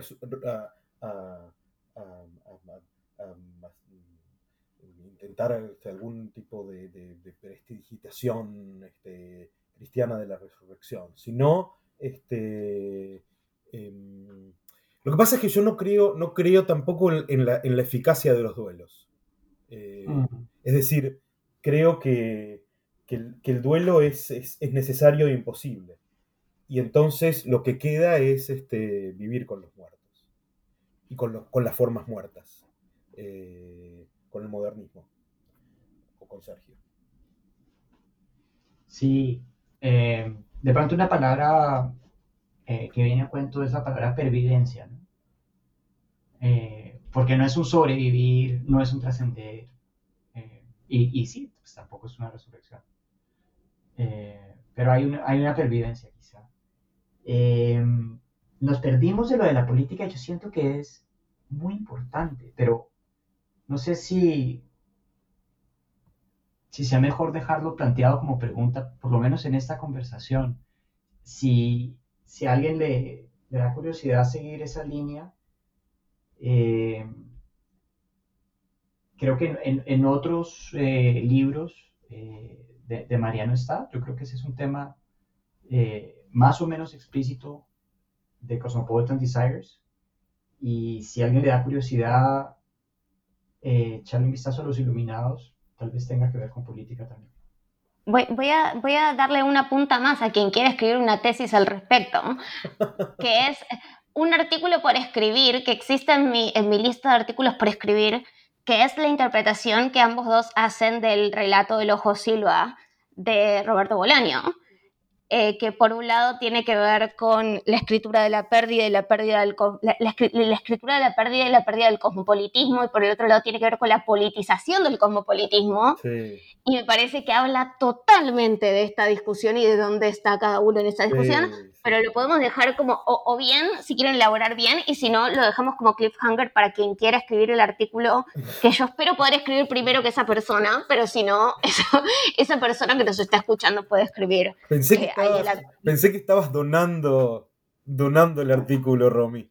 Este, lo dono, lo dono. Puede, haber dos, puede haber dos o tres. A mí yo no tengo ningún problema con el copyright, no tienen que, eh, no tienen que citarme en esto. Eh, no, lo que yo quiero decir es que em, eh, que sí hay, podría llegar a ver, digamos, digámoslo así, podría llegar a ver una, una idea de la política en la noción de la imposibilidad, la necesidad y la imposibilidad del duelo y la, y la perseverancia o la, o la, o la elaboración necesaria de eh, la convivencia con con nuestros muertos y con nuestras formas muertas. Em, es decir, una política, em, una política, em, una política después del fracaso de la política, o por lo menos de la política, del fracaso de la política, de la, de las certezas sobre la emancipación y sobre el triunfo de la revolución, o algo así. Este, em, ahí, ahí a lo mejor hay una. Hay un. No, se me acaba de ocurrir esto, la verdad que gracias a ustedes dos, pero una, una, conexión posible entre, entre el Modernist Songbook y ese ensayo que mencionaba Romy sobre, sobre la pérdida del cosmopolitismo y el cosmopolitismo de la pérdida. También em, podríamos volver al, tema de los idiomas, ¿no? Con los que se encuentran eh, los libros, los personajes.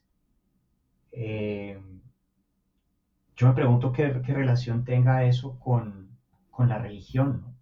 en el sentido etimológico, ¿no? Religio, como mm. algo que nos, que nos une, ¿no? Como el, el, idioma, la religión. Ahí yo creo que hay tanto por pensar. Eh, en el Modern Songbook aparece el Yiddish en algunos momentos. Eh, hay unas maneras de pensar, por ejemplo, lo, lo, cosmopolita, que son bastante católicas porque la Iglesia católica como que tiene esa presencia eh, mundial muy programática, ¿no? Eh, y jerárquica, que no, no, lo tienen otras, otras religiones. Em, yo me imagino que tenemos ya poco tiempo, pero a lo mejor leo un pedacito que tiene que ver con esto de mal de patria. Sí, por favor. Y me preparo, Romy, para que nos digas si, si ya vamos a terminar pronto o no, como, como quieran. tengo, tengo una última pregunta, pero si vos lees un pedacito de mal de patria, después te hago el ping-pong de leer un pedacito del libro de Mariano que quería leer también. Eso, lindo, lindo, lindo. Ok, eh, aquí tenemos unos eh, personajes eh, que vienen de distintas partes del mundo a París a cuidar ancianos. Em, y uno de ellos recibe una nota de dos muchachas para salir.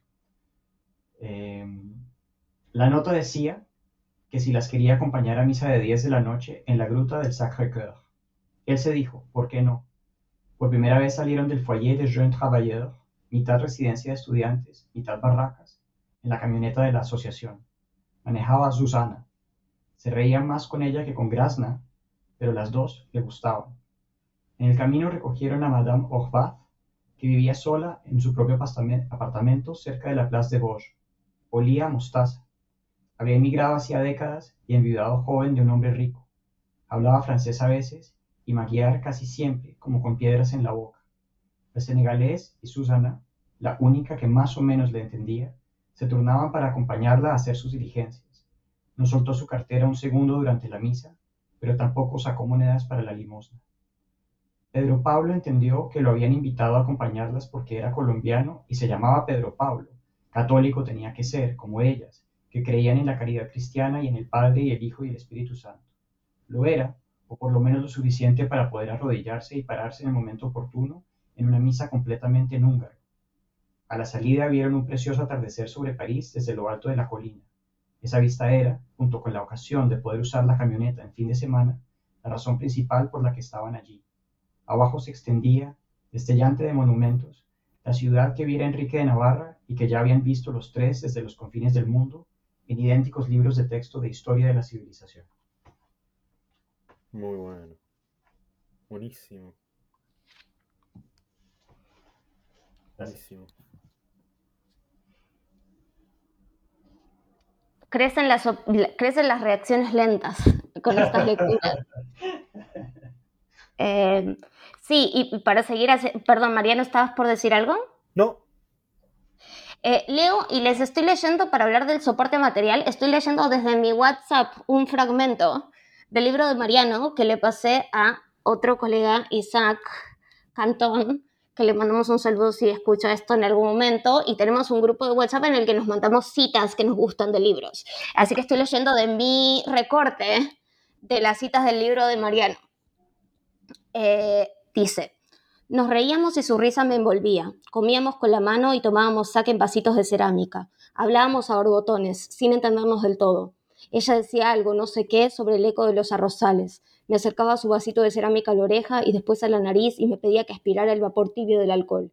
Envuelto en el olor del saque y perdido en las variaciones rítmicas de su risa, sentí que de repente se disolvía el mundo y ya no había libros por leer, ni discos que nos cambiaron la vida, ni amigos en común, ni fotos de la familia, ni lenguas extranjeras, ni muertos sin sepultar, ni proyectos inconclusos, ni deudas perdonadas, ni nada de nada. Y vi que los ojos de la ciudad se alejaban cuando ella me rozaba la mano y cuando se reía con todos los dientes y dejaba caer la cabeza hacia atrás, los ojos cerrados y yo igual, me dolían las mandíbulas, los dos, desbordados de risa y de expectativas, yo le acariciaba la cara, le tocaba las manos, no podía quedarme quieto, la silla me quedaba chica, no podía acomodarme. Tenía espasmos de excitación que me hacían tambalear y ella se reía con toda la lengua, con toda la boca y las luces no alcanzaban a iluminarnos. Yo le besé los dedos manchados de wasabi de salsa de soja reseca, y las semillas de sésamo desparramadas sobre el mantel rosa y blanco a cuadros, y el futuro desplegado sobre la mesa. Sus manos, su boca, sus dientes y su lengua era como estar sumergido en el agua tibia de una pileta en verano, contenidos por la solidez del agua, envueltos por esa masa líquida, sin ganas de salir a la superficie, al abrazo del sol, aturdidos, adormecidos por el aire denso del bar japonés, contenidos por ese aire denso agua, y durante ese rato sentí que ella era el universo todo y yo pura potencia, un manojo de electricidad y algo de la angustia de todo ese año clavada en el pecho, justo detrás del tórax. Eso. Es, es conmovedor, chicos, es conmovedor. Gracias. No, gracias a ustedes. Y, si tienen eh, reacciones, los escucho. Y si no, les hago mi última, última pregunta, siendo que estamos hablando hace ya más de una hora y media. Yo, tengo solamente un comentario de fan. Eh, de las preguntas, bueno, fan total de las preguntas y de la conversación. Y de The Modernist eh, Songbook comparto en otro acento mi pasaje favorito.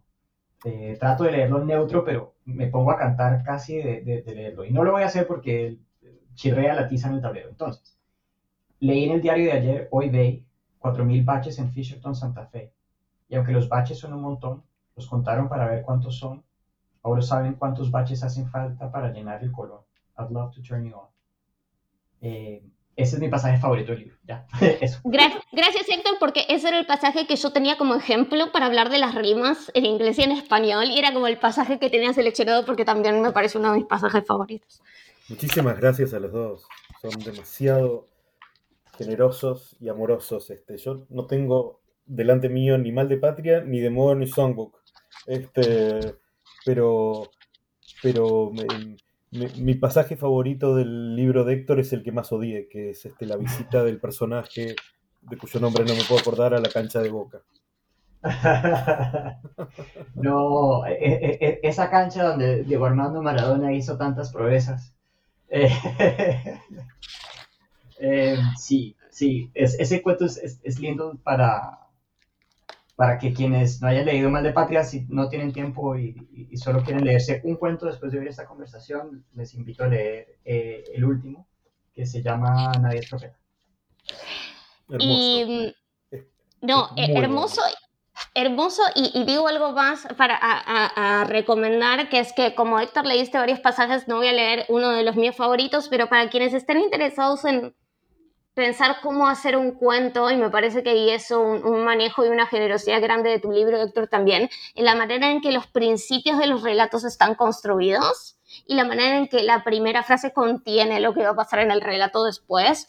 Y en específico para mí, para quienes tengan el libro en mano, la primera página y media de chucherías, la recomiendo mucho para pensar cómo está hecho, cómo está hecho un cuento, que es algo que para mí siempre es interesante y es un saber hacer además de un eh, saber leer. Y les pregunto en ese sentido mi última. Solo, un, comentario brevísimo, que es este, volviendo a la cuestión de la materialidad en la escritura de Héctor, que es este, la materialidad de la forma.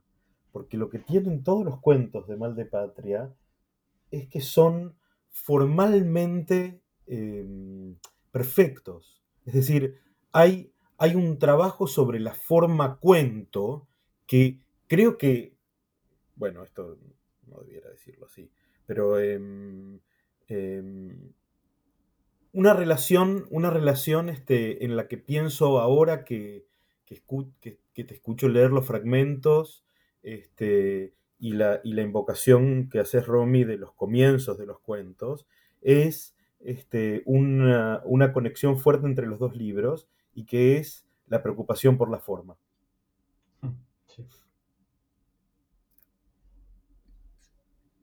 Eso está. O, para, decirlo, o para decirlo, perdón, Romy, te interrumpí de vuelta, pero. No, no, no, por favor, por em, favor. Em, el amor por la forma. Para decirlo con lo que habíamos dicho. ¿No? Este, ese, en, el, libro de Héctor hay, un amor por la forma que no, que ya hablamos de los, de los nombres de los personajes y de los apodos y el deleite en la descripción de los objetos este, y, de los, y de los lugares, de los, de los settings. Em, pero, pero la forma cuento, la forma cuento y sus tradiciones este, formales. ¿no? Este, el, amor, el, amor que hay en, el libro de Héctor. Este, em, y, ahí creo que, que, ahí me reconozco, reconozco mi propio amor por la forma, ¿no? Quiero decir, de vuelta, en la experiencia del lector. Total, total. Eh, quería decir solo que, que ahí Mariano y yo creo que somos un poco dinosaurios porque como que los, los, lectores de nuestra generación, ¿no? Eh, o en nuestras generaciones cercanas, eh, éramos los que abandonaban la, la forma, los que resistían a la forma, eh, preferían siempre como el texto a la obra, siguiendo a Roland Barthes. Eh, y, bueno, es curioso que, que, que, ahí, pues eso no, no fue nuestra experiencia como, como lectores también, ¿no? Eh, yo no sé qué futuro tenga la forma, al mismo tiempo que, que la amo, ¿sí? Con loca pasión. Me, me, pregunto qué, qué, espacio tenga. también sé que es problemática, ¿no? La, la forma a veces eh, pues se despolitiza mucho. En la conversación que tuvimos nos, nos, cuesta hablar de política, pero creo que nos cuesta menos hacer política a lo mejor. Eh, en todo caso, pues sí, es un amor que compartimos, es un amor problemático también. Bueno, pero ahí yo diría, ahí yo diría que lo que yo dije fue el amor y la preocupación por la forma. Este, em, yo creo que vos estás subrayando algo que yo también registro en cierta literatura contemporánea, que es la ausencia de la preocupación por la forma, la, ausencia de la pregunta por la forma. No me, ah. preocupa, em, amo lo deforme, em, pero en lo deforme eh, hay, una, hay una interrogación de la forma, de la forma estética, de la forma literaria. Y entonces... Em, lo que me, lo que me disgusta de ciertas literaturas contemporáneas es, es este. Es. Em, es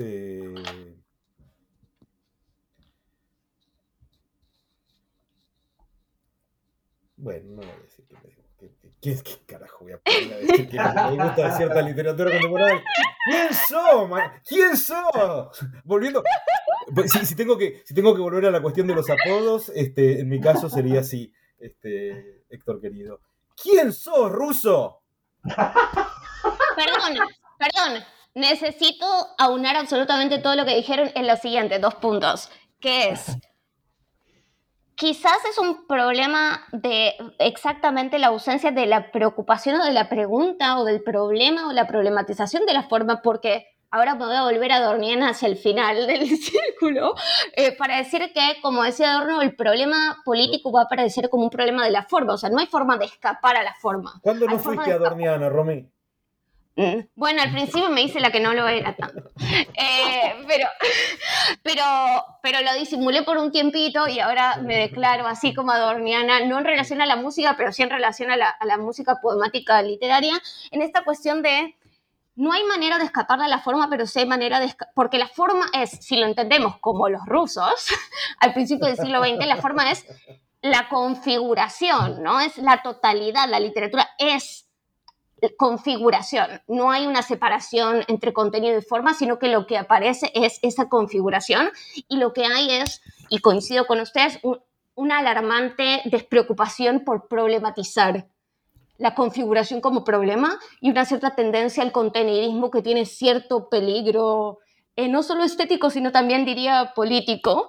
Y pensando en los rusos también, Héctor, quiero decir que quienes lean, que para otro, otro paper les doy para quienes lean, eh, quien lea Nadie es profeta y quiere conectarlo con eh, Nombre Falso de Ricardo Piglia, que también está mm. relacionado con la literatura rusa y es una escritura y una reescritura de eso, también ahí hay un paper pendiente. Les hago una última pregunta entonces, que es la pregunta por la docencia, porque me parece que en estos libros hay como maneras cifradas de leer y de escribir. Y pienso que también hay dos maneras de enseñar, ¿no? Como, bueno, Mariano, no he tenido el, lujo de tener una clase con vos, pero, pero sí con Héctor.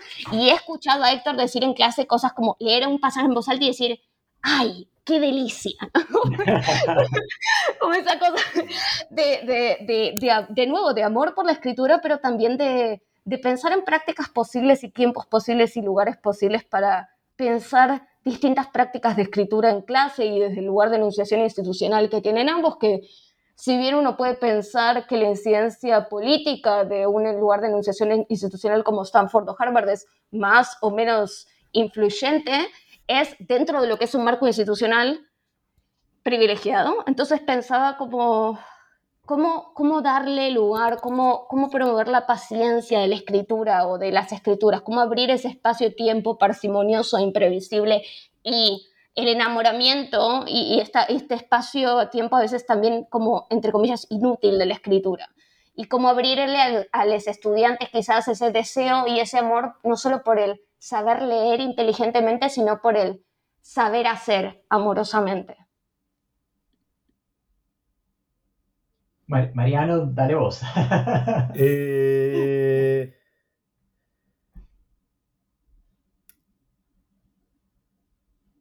no, o sea, definitivamente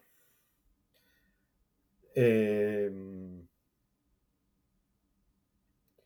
son nociones de pedagogía, son nociones, si, hubiera alguna forma, si, hubiese alguna, alguna, la pedagogía, digamos, es ajena a la, a la, a la creo que, quizás que la, escritura, la escritura se lleva mal con la, con la pedagogía, eh, con las pedagogías, eh, incluso la escritura crítica.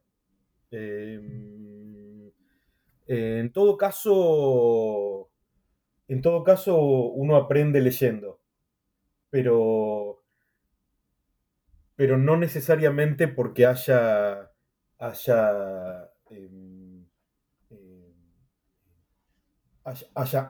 esté funcionando una pedagogía en la escritura de los textos. Creo que hay, hay pedagogías en... Hay, hay aprendizaje en la lectura, pero no tiene que haber pedagogía en la escritura. Entonces, eso es...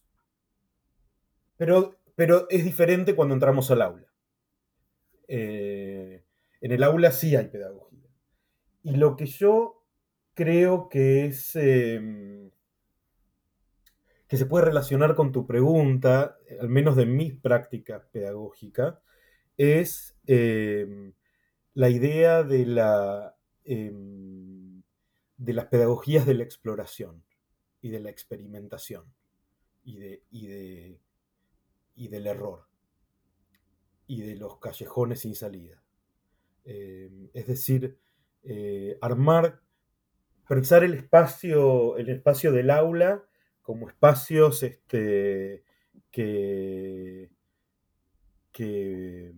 no, de, no, de, comunicación de contenidos este, em, previamente, curricularmente diseñados, sino como lugares de, la experimentación y de la exploración con las ideas, con, la significación, con los textos, este, con, con lo que tengamos entre manos en ese momento.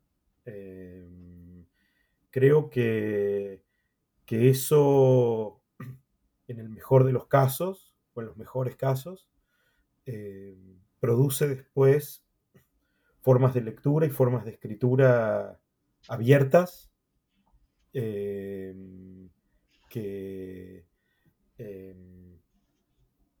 que están dispuestas a, a, ponerse en riesgo. En riesgo, el, riesgo, en riesgo, el, riesgo de, fracasar, de no llegar a nada, de no, de no, leer bien, de, o sea, me parece que, que, bueno, entonces estamos hablando mal de la literatura contemporánea. si hablamos mal de la crítica contemporánea, podríamos decir que hay que hay un déficit, un déficit de, eh, en, general, em, un déficit de, de disposición al riesgo, de apertura a tomar riesgos este, cuando se lee y cuando se escribe. Eh, el riesgo de no ser entendido, el riesgo de, ser, este, de, no llegar a, de, no llegar a buen puerto, este, y me parece que, que, en, términos de, em, de prácticas pedagógicas en el aula, insisto, no necesariamente en la escritura, o preferiblemente no en la escritura. Em, em, son eh, las pedagogías de la experimentación este, y del error este, y del callejón sin salida eh, abren, abren, las abren la posibilidad de escrituras eh, de escrituras este, que estén em, abiertas a la contingencia y al, y, que arriesguen, que arriesguen algo, En los que, en los que, en los que se juegue algo, en los que, en los que algo, en, las que algo importante esté en juego. Em, eso.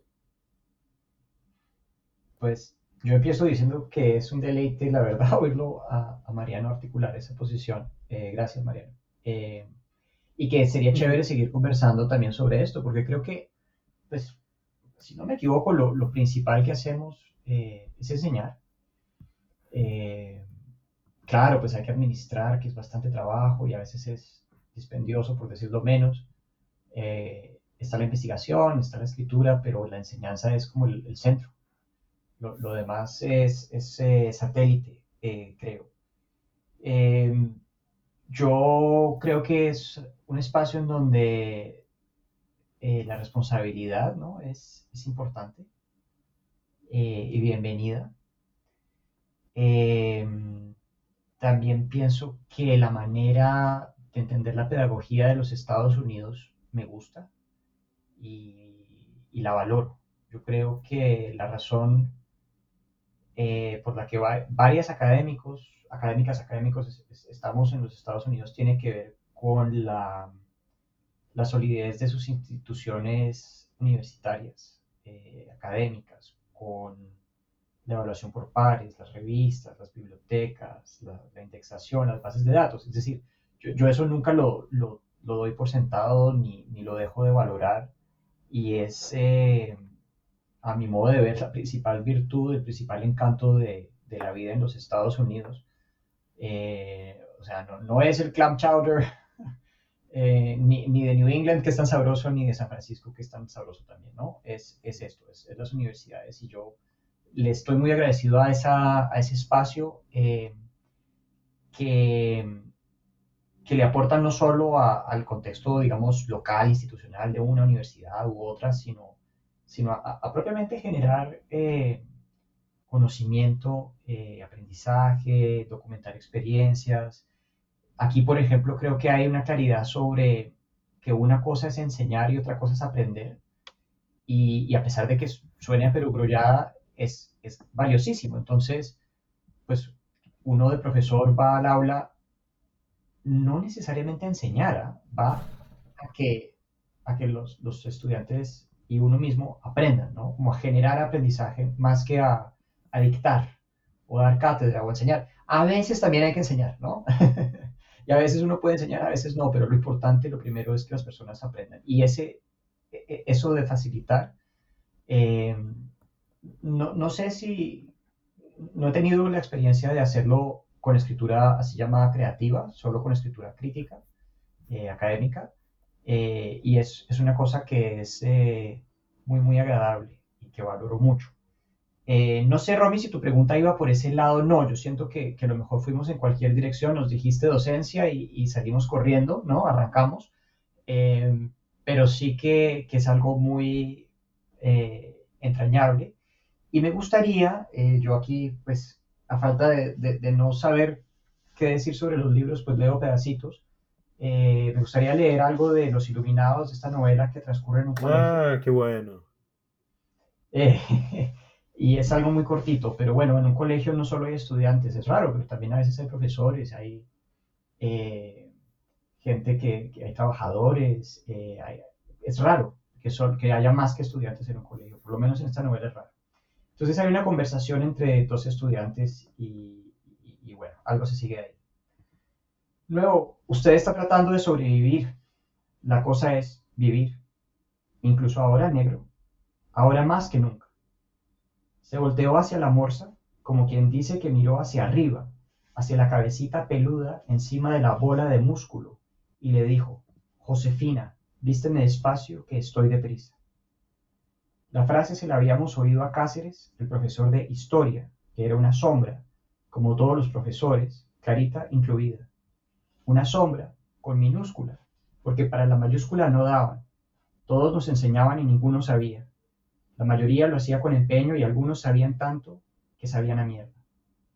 Lo nuestro es la acción, dijo el negro, mientras su valet morsa le alzaba una mano como a una marioneta y se la ponía, abierta, sobre el corazón, entre los botones imaginarios de la pechera, es decir, la deliberación. La carcajada la solté yo, de los nervios. La sombra que nos enseñó la Revolución Francesa contó que el emperador le partió el tabique a la esfinge a punta de balazos de sus soldados y dejo ahí. Muy bueno, muy bueno. Quiero decir, como para ser fieles a la, a la promesa que hicimos antes sobre las menciones del fútbol, que la Morsa es el cuñado, era el cuñado de Maradona. Verdadero, verdadero. Yo también lo pensé. Gracias, Mariano. Em, bien, Terminamos entonces una hora 58 minutos 24 segundos esta entrevista, quizás la más larga de el despliegue del espíritu absoluto de la historia de New Books Network en español. Eh, y termino quizás con esta pregunta, el libro de Mariano, que es ¿a dónde nos va a llevar el mar, la sal de esta luz que vuelve? En conexión con lo que decía Héctor, de nos arrancamos y no sabemos por dónde nos ramificamos y bueno, eh, hay que dejarlo abierto, ¿no? Así que les agradezco un montón a ambos. Fue un placer y un lujazo para mí charlar con ustedes y espero que se repita pronto con sus próximos libros. Muchísimas gracias, Romy, por la invitación a conversar. Muchísimas gracias, Héctor. Este, fue un placer enorme, un, privilegio, de verdad. Este, mil gracias a los dos. Lo, lo mismo, mil gracias, Romy, mil gracias, Mariano. Fue un gusto no siempre fue fácil, pero lo, lo logramos. Gracias. Gracias por escuchar New Books Network en español.